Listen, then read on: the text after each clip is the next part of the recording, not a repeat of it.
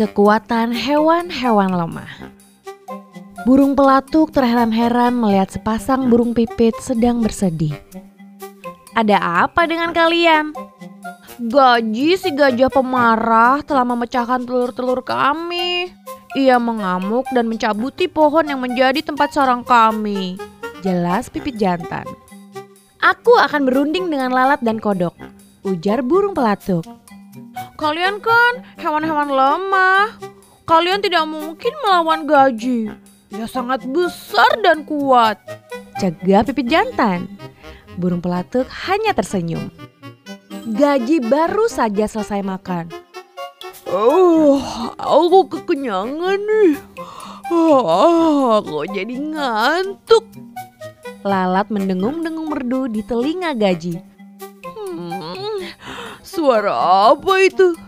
Aku jadi tambah ngantuk. Gaji pun terlelap. Selama tiga hari tiga malam, Gaji dinina bobokan oleh dengungan lalat. Di hari keempat, burung pelatuk menggelitik belalai Gaji dengan bulunya. Haji! Haji! Gaji bangun sambil bersin-bersin. Oh, air! Oh, air! Lama tertidur, ternyata Gaji jadi kehausan.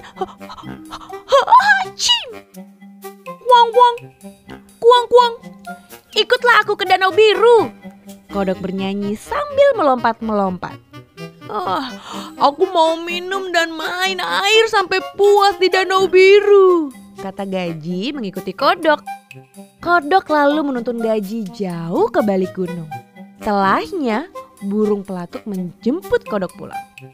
Yeay, kita berhasil mengusir Gaji. Seru kodok, burung pelatuk dan juga lalat. Terima kasih ya, kekompakan kalian telah mengalahkan gajah besar yang pemarah. Ujar pipit jantan dan pipit betina.